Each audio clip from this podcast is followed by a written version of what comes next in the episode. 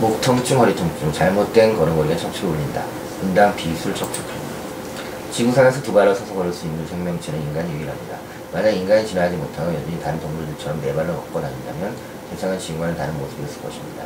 지능 지수는 다른 동물들보다 높겠지만 상대방의 숨통을 단숨에 끊어버리는 날카로운 이빨도 없고 힘도 세지 않고 빨리 달리지 못하는 인간이 만무 영장이 되기는 어려웠을 것입니다. 두 발로 걸을 수 있다는 것은 커다란 축복이며 두 발로 서서 걸으면서 인간의 투처럼 가벼워졌고 그 손을 다양한 도구로 만들어서 하나의 운명을 뽑혀올 수 있습니다. 하지만 얻는 것이 있으면 이런 것도 있는 건데 두 발로 서서 손이 자유로워진 대신 척추의 부담이 컸습니다.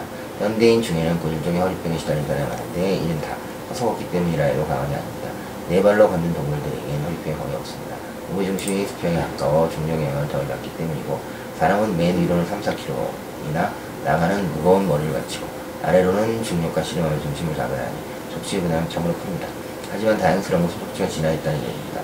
중력의 영향을 최소화하기 위해 일정한 S자모양을 그리고 휘었고 무거운 머리를 떠받들고 있고 목뼈는 C자로 굽으면서 힘을 분산시키게 되었습니다. 가슴 뒤쪽에 있는 등뼈는 목표보다 살짝 뒤로 완만하게 휘었다가 허리 쪽으로 내려가서 다시 앞으로 굽습니다.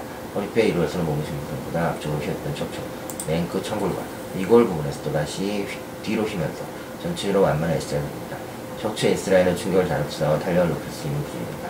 철사를 예를 들면 굴곡 없는 철사를 똑바로 들고 누르면 그대로 맥없이 휘어지고 반면 굴곡 있는 옷철은 눌러도 잘 휘지 않고 손을 떼면 탄력있고 원상태를 못합니다. 정상적인 척추는 제2무가 갖고 있는데 이런 무게는 척추가 일치할 때보다 8배 충격을 흡수할 수 있습니다.